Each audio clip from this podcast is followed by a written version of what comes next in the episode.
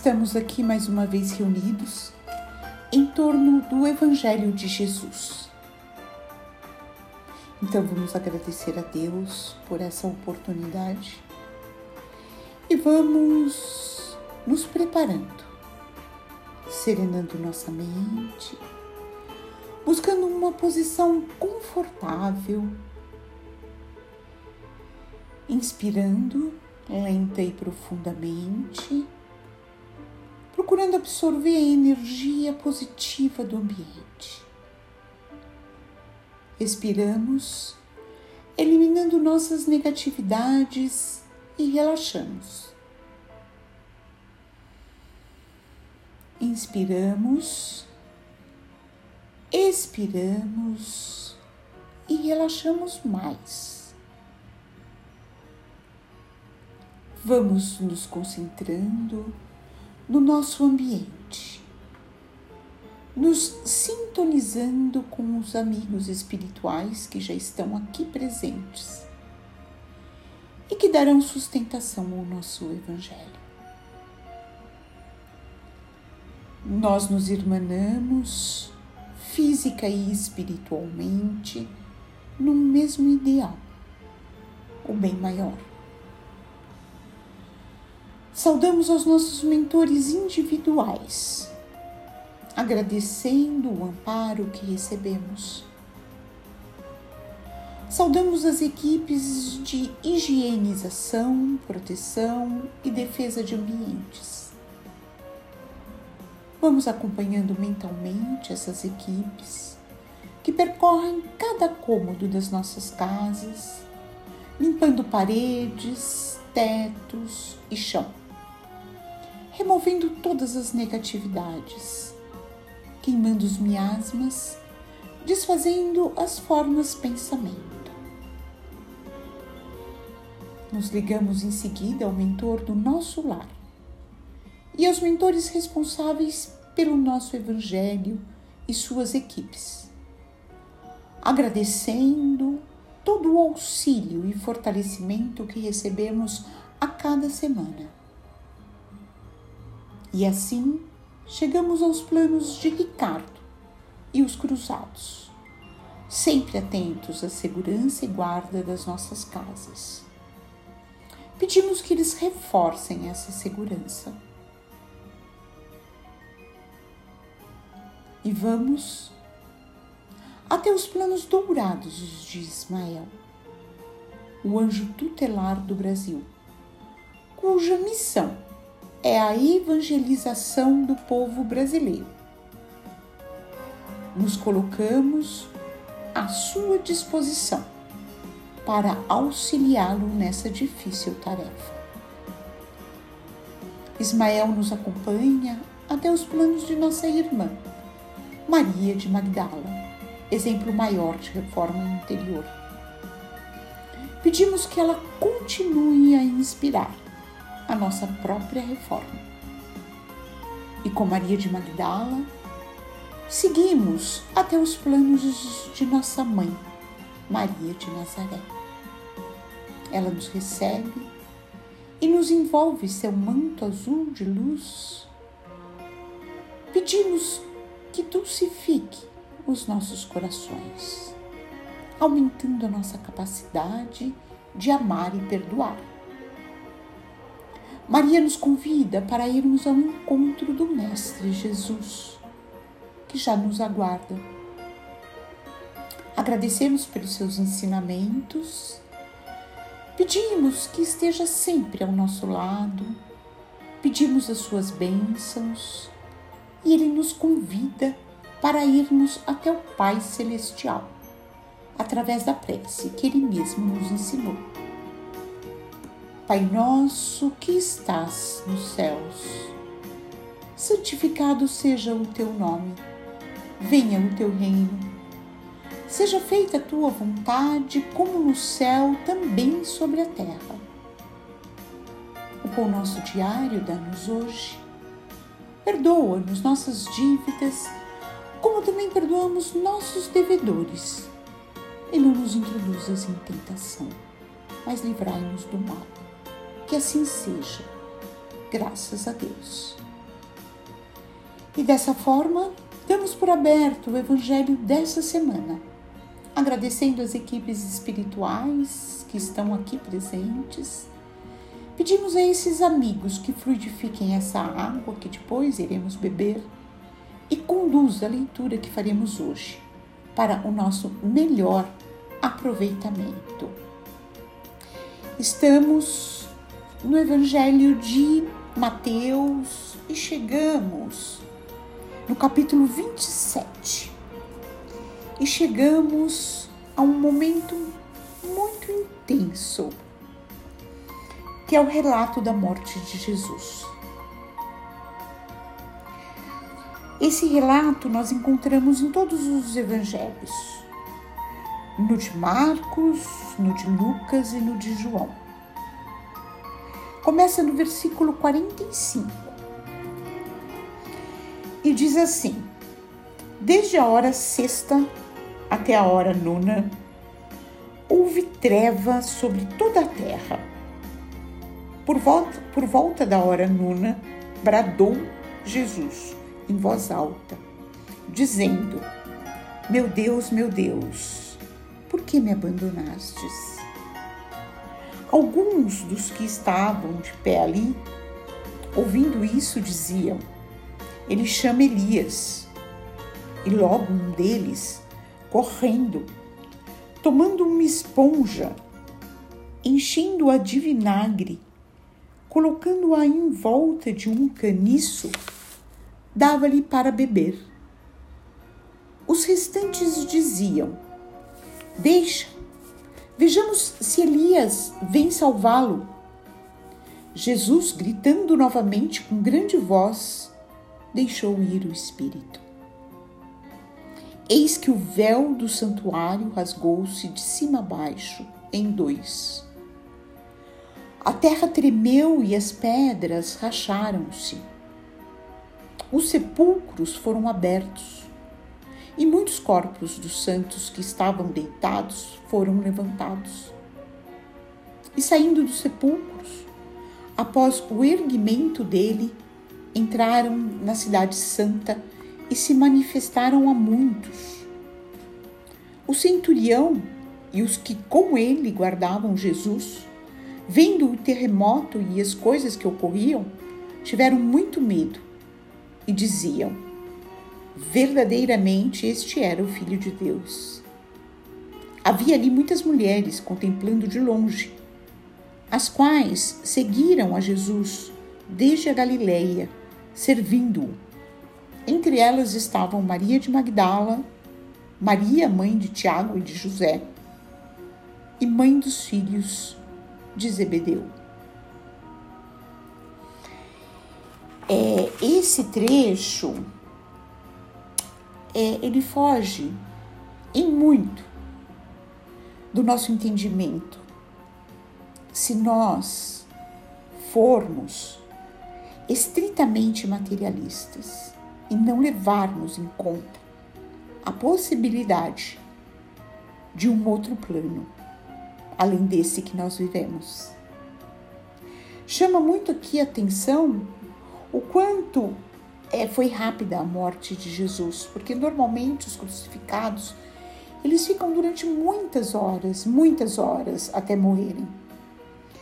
E aqui a morte de Jesus, o seu desligamento, transcorreu num, de, num, num intervalo de três horas. Isso é muito rápido. E ele acaba deixando ir o espírito como diz o texto. E aí uma série de coisas acontecem. É, eu gostaria muito é, de contemplar esse texto com um texto belíssimo que nós podemos encontrar no livro Estante da Vida, uma psicografia do médium Francisco Cândido Xavier, ditada pelo espírito de Humberto de Campos. É esse esse nesse capítulo a gente encontra, esse capítulo ele se intitula O Anjo Solitário, e ele fala exatamente sobre esse momento. E eu acho uma descrição assim muito bonita, né? Então diz assim: Enquanto o mestre agonizava na cruz, rasgou-se o céu em Jerusalém e entidades angélicas em grupos extensos desceram sobre o Calvário doloroso. Na poeira escura do chão, a maldade e a ignorância expeliam trevas demasiadamente compactas para que alguém pudesse divisar as manifestações sublimes. Fios de claridade indefinível passaram a ligar o madeiro ao firmamento, embora a tempestade se anunciasse à distância. O Cristo, de alma sedenta e opressa, contemplava a celeste paisagem, aureolado pela glória que lhe bafejava a fronte de herói. E os emissários do paraíso chegavam em bandos a entoarem cânticos, cânticos de amor e reconhecimento que os tímpanos humanos jamais poderiam perceber. Os anjos da ternura rodearam-lhe o peito ferido, como ali insuflarem energias novas. Os portadores da consolação ungiram-lhe os pés sangrentos com suave bálsamo.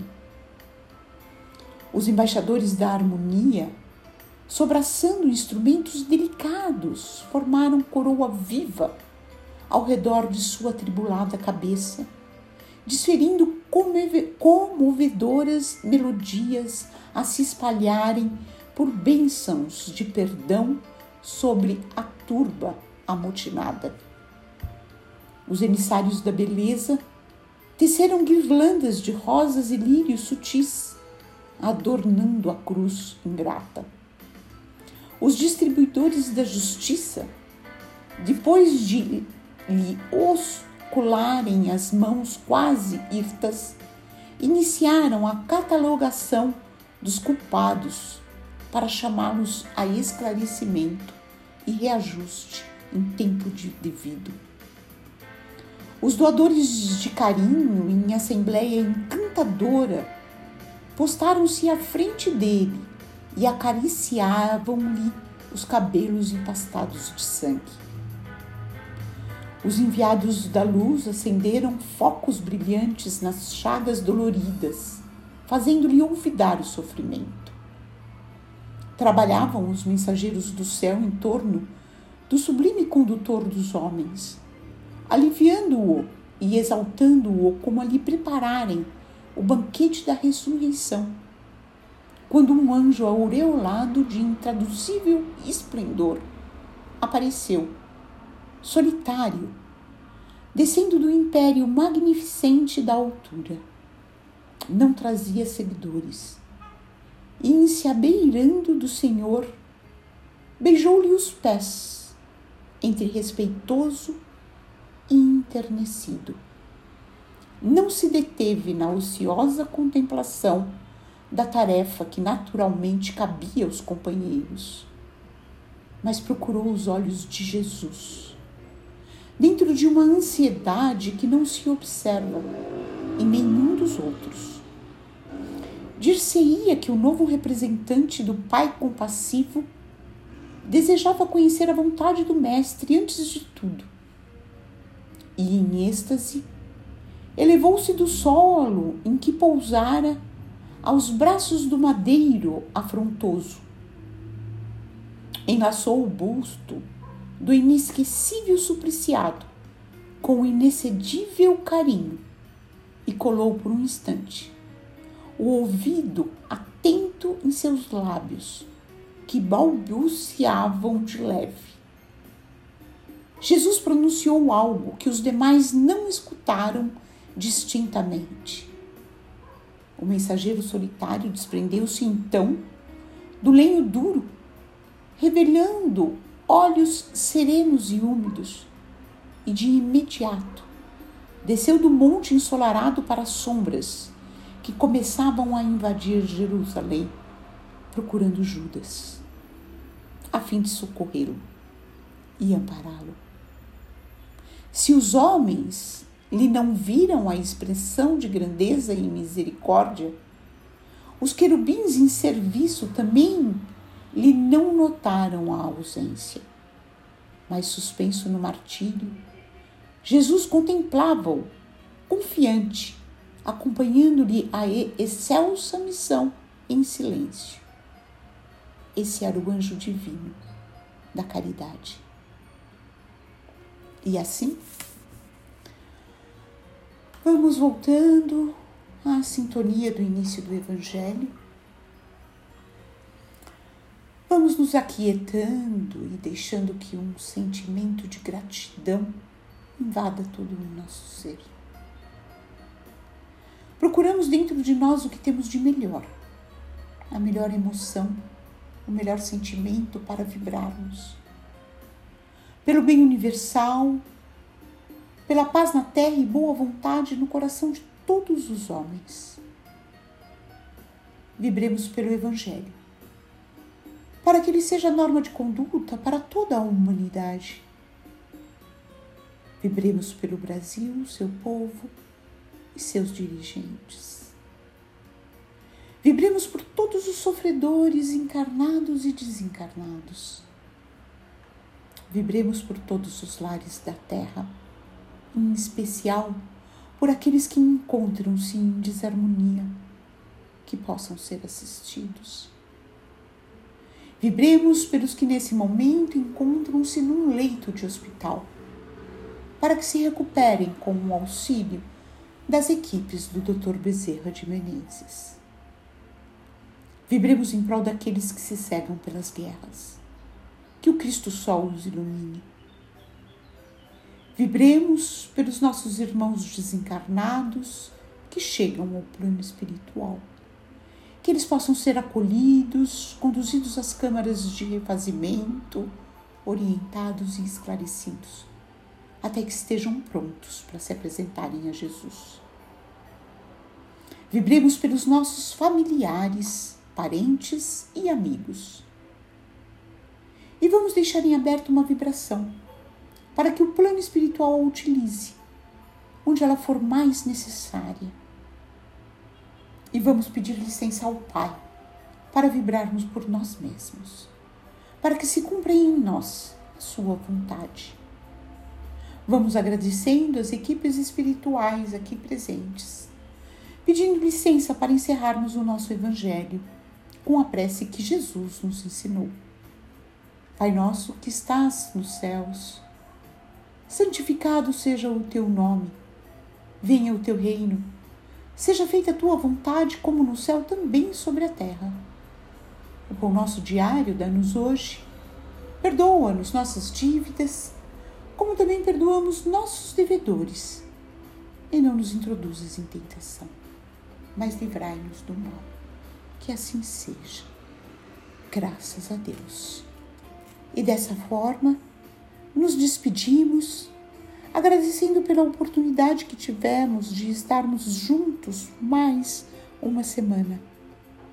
Um abraço fraterno em cada um de vocês.